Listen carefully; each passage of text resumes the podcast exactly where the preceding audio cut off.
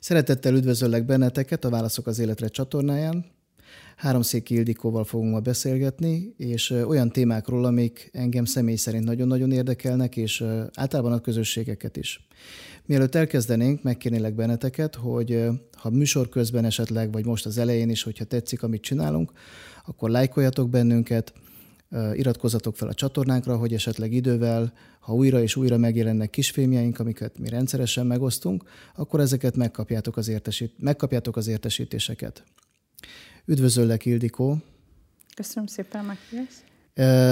Most te magánemberként vagy itt, és nem pedig intézményvezetőként, vagy nem, nem is intézményisítetten vagy itt nálam. Pár olyan kérdést szeretnék föltenni. Ugye nagyjából egykorúak vagyunk, ezt mi tudjuk így magunkról, nem áruljuk el, hogy, hogy hány évesek.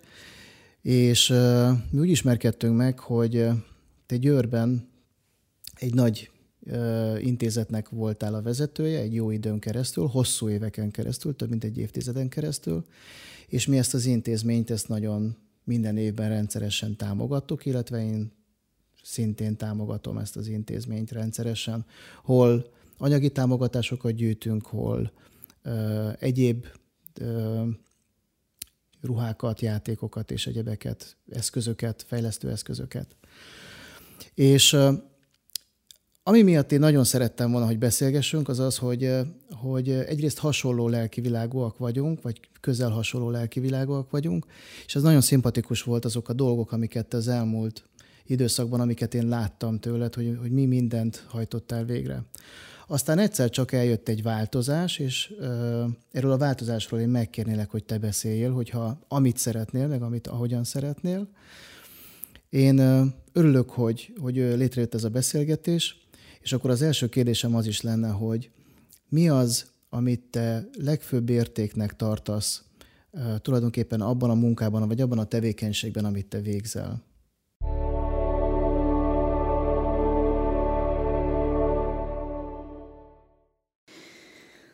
Hát azt gondolom, hogy a, a legfontosabb az a, azoknak a gyerekeknek a segítése, akik valamilyen okból nem élhetnek, vagy rövidebb, vagy hosszabb ideig a saját családjukkal. Tehát ez a munkánknak a fő irányvonala. De ezen belül amit én nagyon a magaménak érzek, hogy megkeressem azokat a lehetőségeket, amik a, a hétköznapi kínálaton kívül még rendelkezésünkre állhatnak. Hogy találjak olyan embereket, akik érzékenyek, fogékonyak erre a témára, akiket meg tudunk szólítani, hogy segítsék a mindennapi munkánkat.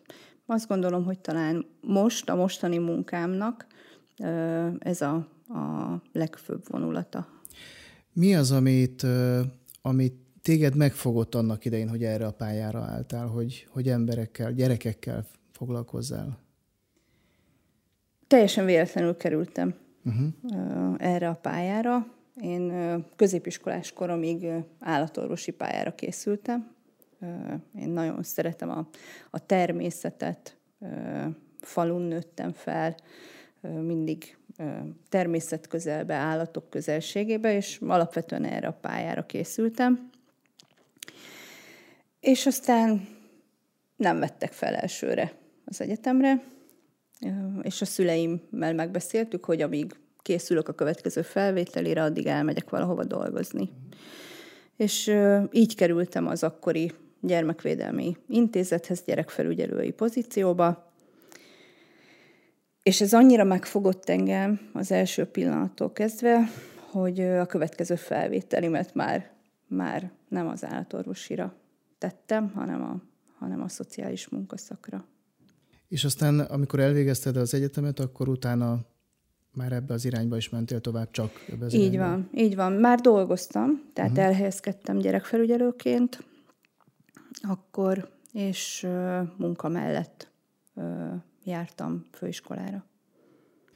Mi volt az, ami, ami számodra akkor kihívás volt, és azt gondolod, hogy ez az emberek számára is tanulságos lehet, hogy mit gondolsz ma másképp, vagy mit gondolnál másképpen? Hát pályakezdőként és teljesen ö, laikusként kerültem tulajdonképpen ö, ide, ö, és az első pillanatban még azt is nehezen tudtam, hogy hogyan szólítsam meg ezeket a gyerekeket. Korban is közel álltunk egymáshoz, tehát voltak ö, olyan gyerekek, akik néhány évvel voltak csak fiatalabbak nálam. Tehát az első az volt, hogy ö, megtaláljam velük a kapcsolatot, ö, hogy ö, hogyan, hogyan tudunk egy hullámhozra kerülni. Ami nagy kihívás volt, hogy a, hogy a megfelelő távolságot tudjam ö, tartani, és ne ö, vonódjak be teljesen ö, az ő életükbe. Ezt nagyon sokan kérdezik tőlem, tőlünk, akik ezen a pályán dolgozunk, hogy hát hogyan tudjuk ezt elviselni, ezt a sok nehézséget, ezt a sok fájdalmat, amit a gyerekek sorsába ö, látunk. Hát ez volt talán az első feladat, amit meg kellett ö, tudni tanulni, hogy ne vigyem haza ezeket a, ezeket a, a fájdalmakat, és ne sírjak a gyerekekkel együtt. Én azt gondolom, hogy nekik nem arra van szükségük, hogy sajnáljuk őket, hanem arra van szükségük, hogy segítsünk nekik. És ez csak úgy lehet, hogyha természetesen szeretetteljesen, tehát ez az alapvetés, hogy szeretet nélkül nem megy, de hogy szeretetteljesen, ugyanakkor professzionálisan forduljunk feléjük. Milyen okok vezetnek ahhoz, hogy egy gyerek bekerüljön az intézménybe? Nagyon-nagyon sokféle történés van, ami miatt egy gyereket kiemelnek a családjából, de mindenképpen ez valamilyen nehézség, valamilyen deficit a család működésébe, ami helyzetbe akkor a gyerek nincs biztonságban. Uh-huh. Ez, a, ez lehet akár nagyon súlyos dolog, egy súlyos abúzus, bántalmazás bármilyen módon, de lehet egy átmeneti zavar a család életébe, egy betegség, egy kórházba kerülés, amíg mondjuk a szülő nem tud, nem képes megfelelően gondoskodni a gyerekéről. Mennyire érdekes, hogy erre nem is gondolunk, hogy ilyenek is vannak. Így van, így van. Vagy pedig, hogy, hogy hát az anyagi nehézségek, amikor a család nem tudja ellátni a gyereket. Nem tudja. Uh, igen, uh, ez is egy ok, de ez nem, nem lehet tisztán ok.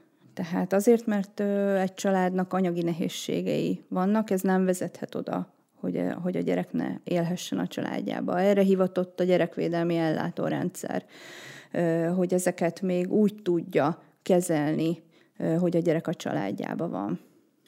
Hány éves kortól kerülnek hozzátok, és hány éves korig vannak nálatok a gyerekek?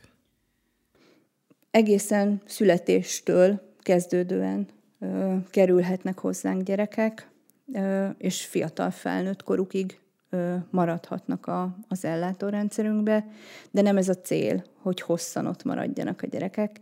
Ö, egy gyerekvédelmi intézmény, akkor tud jól működni, ha csak nagyon rövid ideig tartózkodik ott a gyerek. És hogyha egy hosszú távú, biztonságos megoldást tud találni a, a gyerekek számára. Mit szoktak, a gyerekek általában mit hiányolnak egyébként? Vagy hogy érzik magukat ezekben az intézményekben? Mit látsz? Ami a legfontosabb számukra, az a biztonság. Mindaddig, amíg egy gyerek nem érzi magát biztonságban, addig ő a viselkedésével fejezi ki azt, hogy valami nem oké. Okay. Ezekre a gyerekekre mondják azt, hogy rossz gyerekek.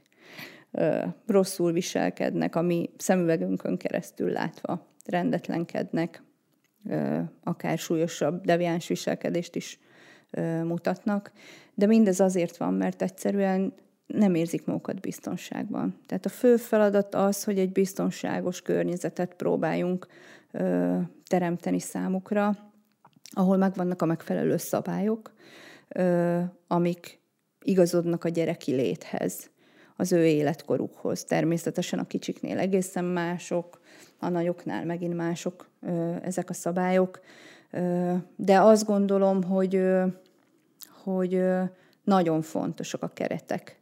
Enélkül egyszerűen szétfolyik az élet, és ez nem csak a gyerekvédelmi intézményekben van így, hanem a családban, minden közösségben fontosak azok a szabályok, amikhez tudjuk igazítani magunkat.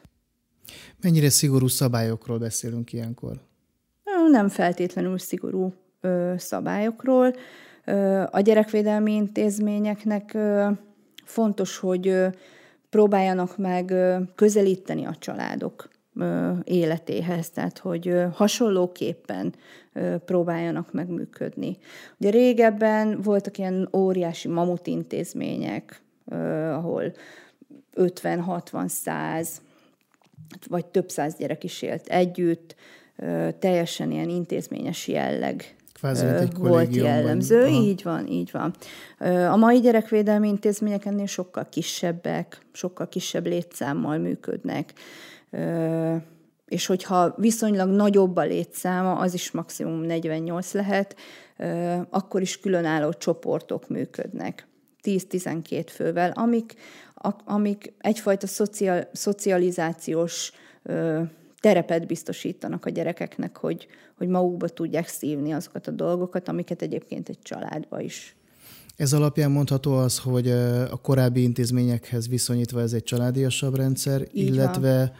Jobban alkalmazkodnak a közvetlen emberi viszonyokhoz, és kevésbé, jó értelemben mondom, amit mondok, de mondjuk a korábbi viszonylathoz képest kevésbé vadulnak el. Igen, azt gondolom, hogy igen. Tehát nagyon fontosak a, az emberi kapcsolatok, nagyon fontosak a kötődések.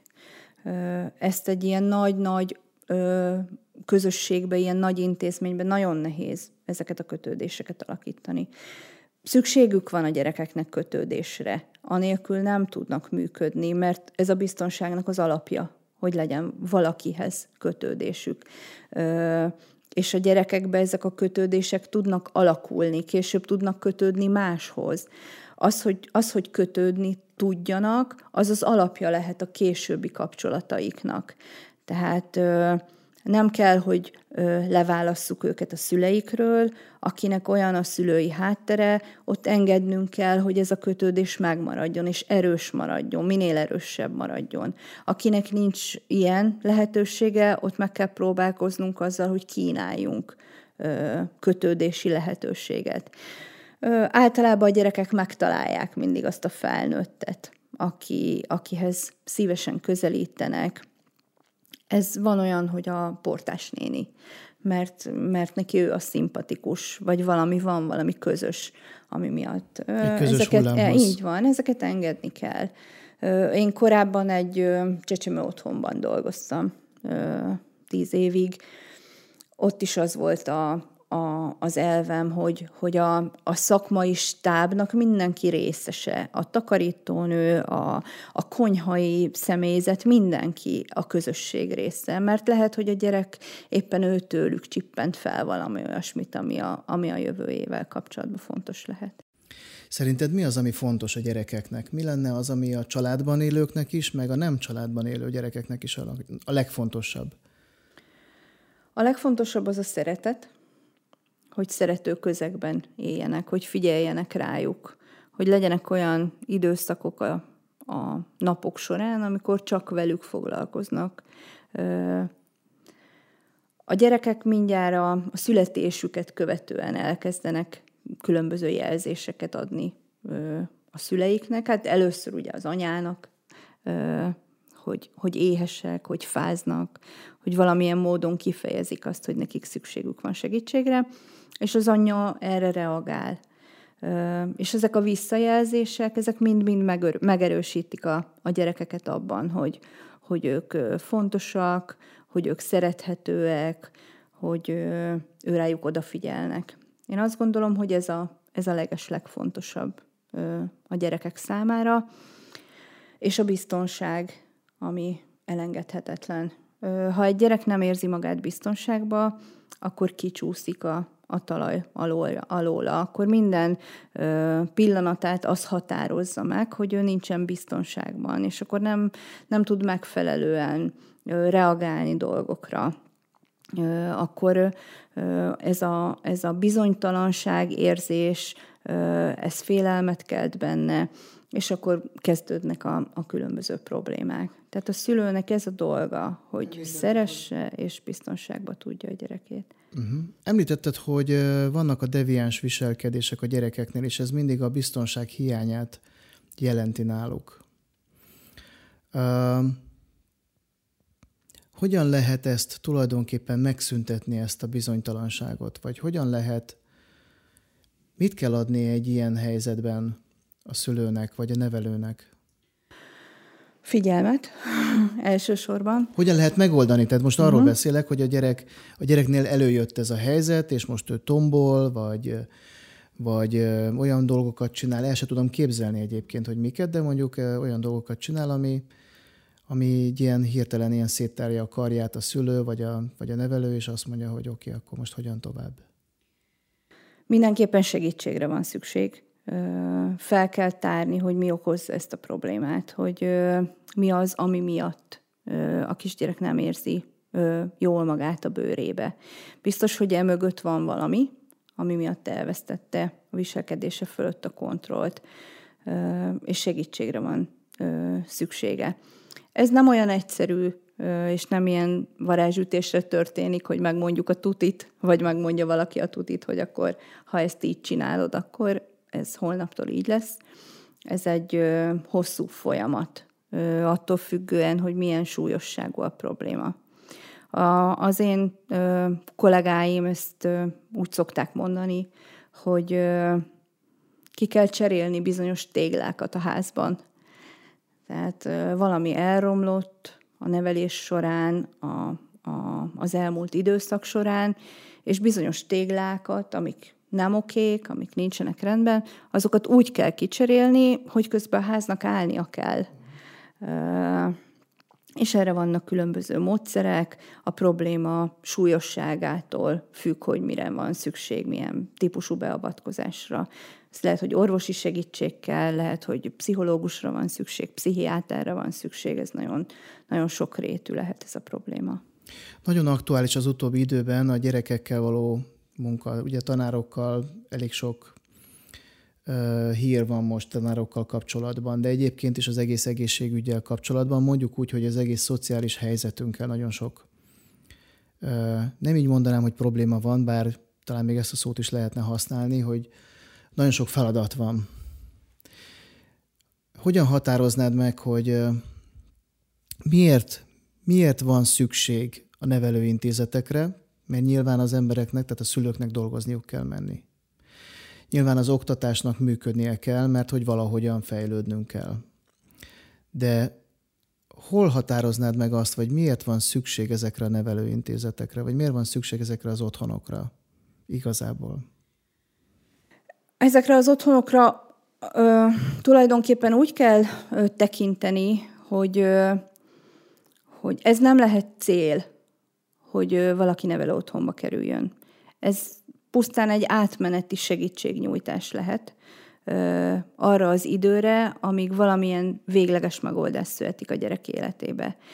Tehát nem a, a, gyerek otthonba való lét, az nem ideális egy gyerek számára. Ez egy szükséges rossz, ami alatt el kell követni azt, hogy a lehető legjobban érezze magát a gyerek, a leginkább biztonságban legyen, és a leges legkevesebb kárt szenvedje el ez, ez alatt az idő alatt. De ez nem egy mindenható dolog. Ez nem lehet célja egy rendszernek, hogy nevelő otthonokat működtessen, és ott éljenek gyerekek. Milyen gyorsan kerül egy gyermek mondjuk nevelőszülőhöz? Vagy mi dönti el, hogy valaki nevelőszülőhöz kerül, vagy nem? Alapvetően az életkora az, ami, ami most meghatározó. Én azt gondolom, minél kisebb egy gyerek, természetesen annál könnyebb őt nevelő családba helyezni, illetve ami nagyon fontos, hogy nincs elegendő nevelőszülő. Tehát sokkal több gyereknek lehetne nevelőszülőnél az otthona, de valahogy nálunk nem, nem terjedt el ez annyira, ez a nevelőszülőség. Úgyhogy nagyon nagy szükség lenne olyan emberekre, akik vállalják ezeknek a gyerekeknek a, a, az átmeneti nevelését, gondozását. Hány gyermekről beszélünk most jelenleg Magyarországon? Hát Magyarországon mm, olyan 22-23 ezer gyerek él körülbelül állami gondoskodásba. Nekik egy jelentős részük nevelőszülőnél él, de jó pár ezer gyerek van, aki még valamilyen gyerekvédelmi intézményben lakik. Igazából, amikor egy gyerek nevelőszülőhöz kerül, akkor mennyiben lesz a felelősség a nevelőszülőn? Tehát, hogy hogyan fogalmazzam ezt inkább pontosabb, hogy pontosabb legyek?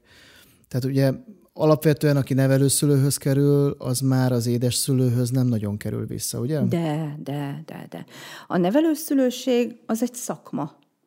Az egy feladat. Annyi különbséggel, hogy a nevelőszülők a saját otthonukba végzik ezt a tevékenységet.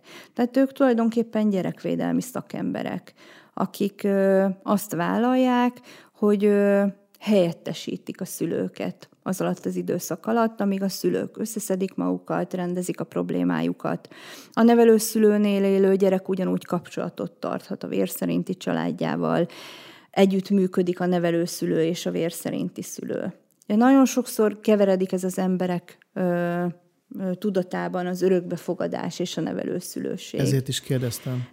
Tehát a nevelőszülő az, az mindvégig valamilyen munkát végez, és bármikor előfordulhat, hogy a gyerek visszakerülhet a vérszerinti családjába, akár örökbefogadása történhet, tehát annak van egy, egy vége. Míg az örökbefogadás az egy végleges megoldás, és csak bizonyos gyerekeket lehet örökbe fogadni. Tehát aki be, bekerül a gyerekvédelmi ellátórendszerbe, az automatikusan nem biztos, hogy örökbe fogadható.